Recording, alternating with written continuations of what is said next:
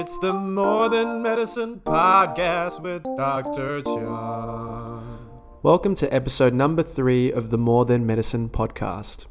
Today's episode is on the topic of movement, which encapsulates all types of movement, including formal exercise. I'd like to just start this podcast by making sure that everyone knows that this is all for educational purposes and that everyone's health is unique. And I'd encourage you to speak to your GP or your other health practitioners before you take on any of the advice that I provide today. So, last podcast, we talked about nutrition, and I hope you picked up a few points um, that you might be able to take into your day to day life from that. Before we go into today's topic a little bit further, I'd just like to go over the four principles that I discussed in my first episode. Firstly, nutrition, which we talked about last week, but essentially relates to the things that you eat and drink, and also the psychology behind why we make the choices that we do. Today's topic is movement. Movement relates to how we move our body throughout the day and also any formal activities we take that involve movement. The third topic is mindset. Mindset relates to the psychology behind our decisions and also the way that we perceive the world. And finally, motivation. Motivation underlies all of the choices we make throughout our day, and we will discuss this at a later time.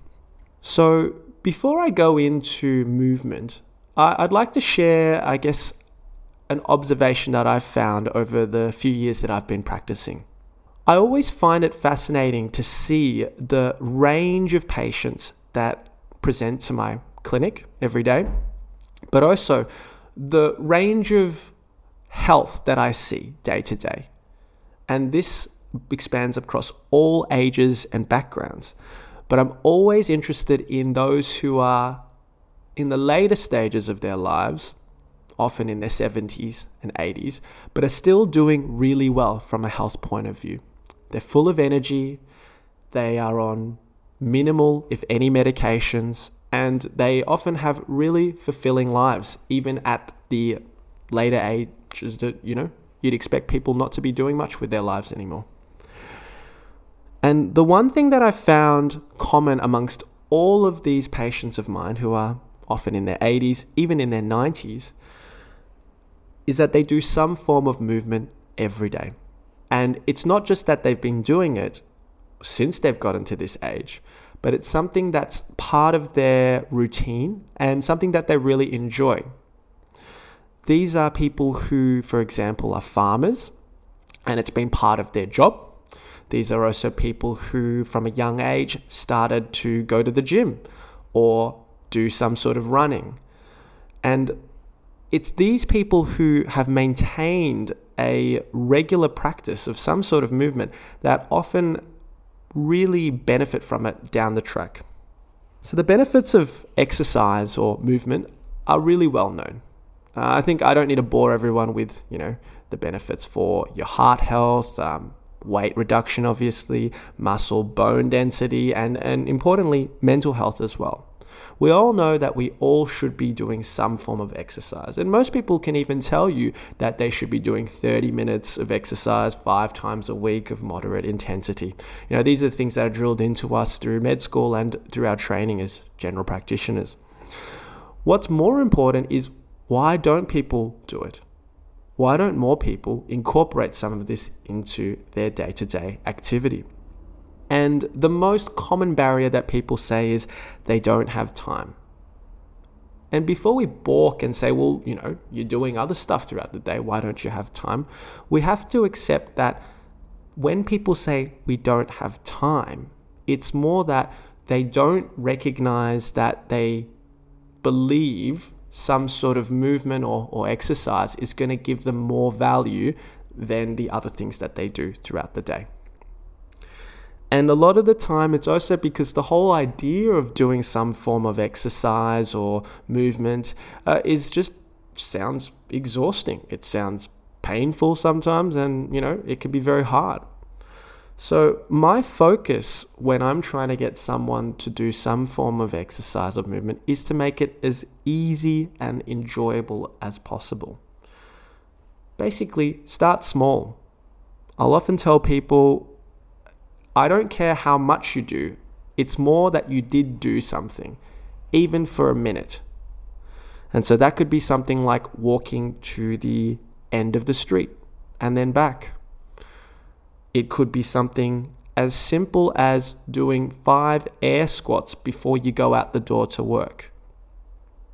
Something that generally will take less than a minute is always a good thing because you really don't have a good excuse not to do something for one minute.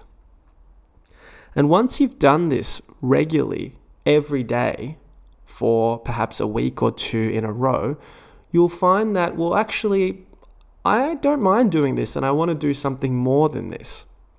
And that's where you can really start to build from. If we try to bite off more than we can chew, you know, which we often see in January when people all sign up to gyms and say, you know, they're going to get a personal trainer and all these other things, um, it's usually not sustainable. And I'm all about long term growth. I'm all about what you could say is compound interest. So once you've done this habit once a day for several weeks, you can really start to jazz it up. You know, maybe walk around a couple of blocks instead of to the end of the street. And before you know it, you're actually doing the 30 minutes of exercise and you're reaping the benefits of it. Not just the physical benefits, but also the psychological benefits. This could mean feeling more energy during the day, sleeping better at night, having less anxiety, and a feeling of accomplishment. These are all really important things, especially if you can develop this into a daily habit. So this week I'd encourage people to try something if they don't already have a established exercise habit. And it's something that's really simple. Perhaps it could be one push up before you go to bed, or five air squats, or walking down to the end of your block and back. It needs to be something preferably that takes less than five minutes. And it's something that you should be able to do every day. It can also be helpful to tack it on to a certain activity that you tend to do at another time of day. So, for example, if you're leaving to go to work, as I said, do five air squats. You know, when you come home from work, perhaps you can just do one push up. The idea is more that you're doing something and that there's an intent there to do something for yourself rather than the activity itself. And at the end of the week, you can let yourself know or see how you feel. Perhaps it hasn't made much of a difference, but it might be the first time that you've taken a proactive step for yourself in a long time. A big problem that holds people back from doing a, any form of movement or exercise is pain, and in particular, chronic pain. This could be a sore back that was from a work injury or a dodgy knee or, you know, a sore shoulder from lifting up your kids all day. The important thing about this kind of pain is that we need to distinguish between acute pain, where there's actually danger from doing something through the pain, and chronic pain, which is more a signal from the muscle to the brain uh, out of probable fear and hypersensitization. That's where the, the muscle and the nerves are responding incorrectly to what the actual stimulus is. We'll talk a bit more about this perhaps in a later podcast, but I thought I'd just emphasize that because it is a very common issue.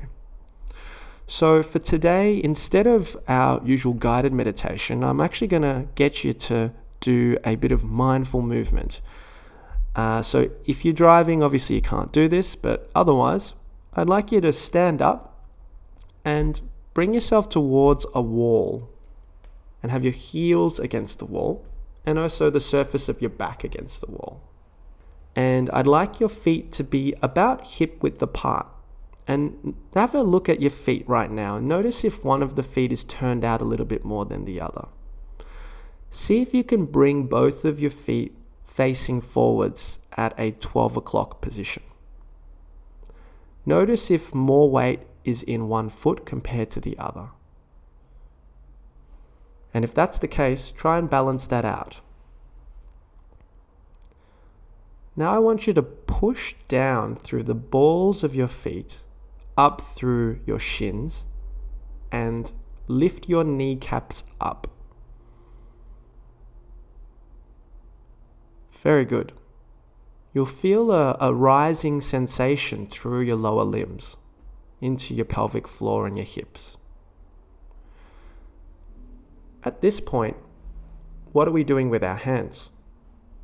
I'd like you to let your hands drop by your side and have the pinkies touching the back wall behind you. This is going to open up your chest and let your collarbones start to widen from the center out to your shoulders. Just notice how your body feels in this position.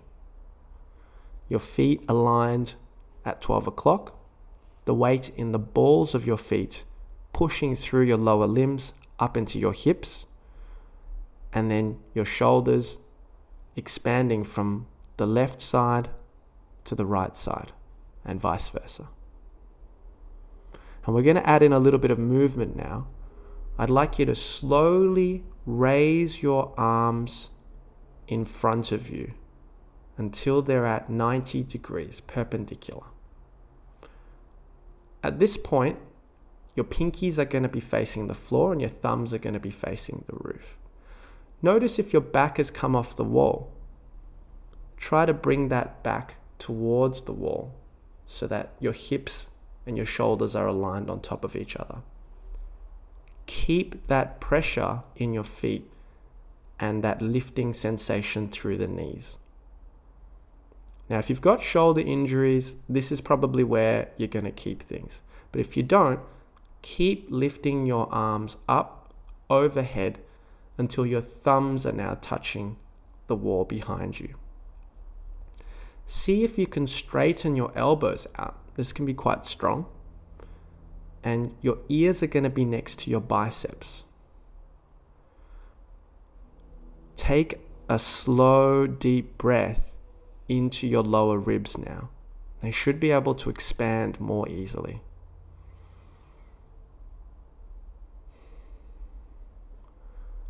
Notice where your feet are at. Continue to press through the balls of your feet and lift your kneecaps. Let that energy from the feet transfer all the way through your knees, your hips, your trunk, through your shoulders up into your hands. Okay. Slowly let your arms come back down again to their original position.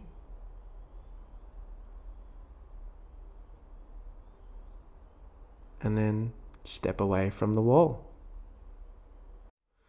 I hope you learned something from that exercise and that you might even try that again in the future. In fact, it could be the thing that you do once a day if you wanted to give it a go. So, to summarize, today's episode was about movement, and in particular, about starting small, it into something that is a regular habit that you enjoy and that will enrich all other aspects of your life. Thanks for joining me on this episode of the More Than Medicine podcast, and I look forward to speaking to you next time. Bye for now. The More Than Medicine podcast with Dr. Chung.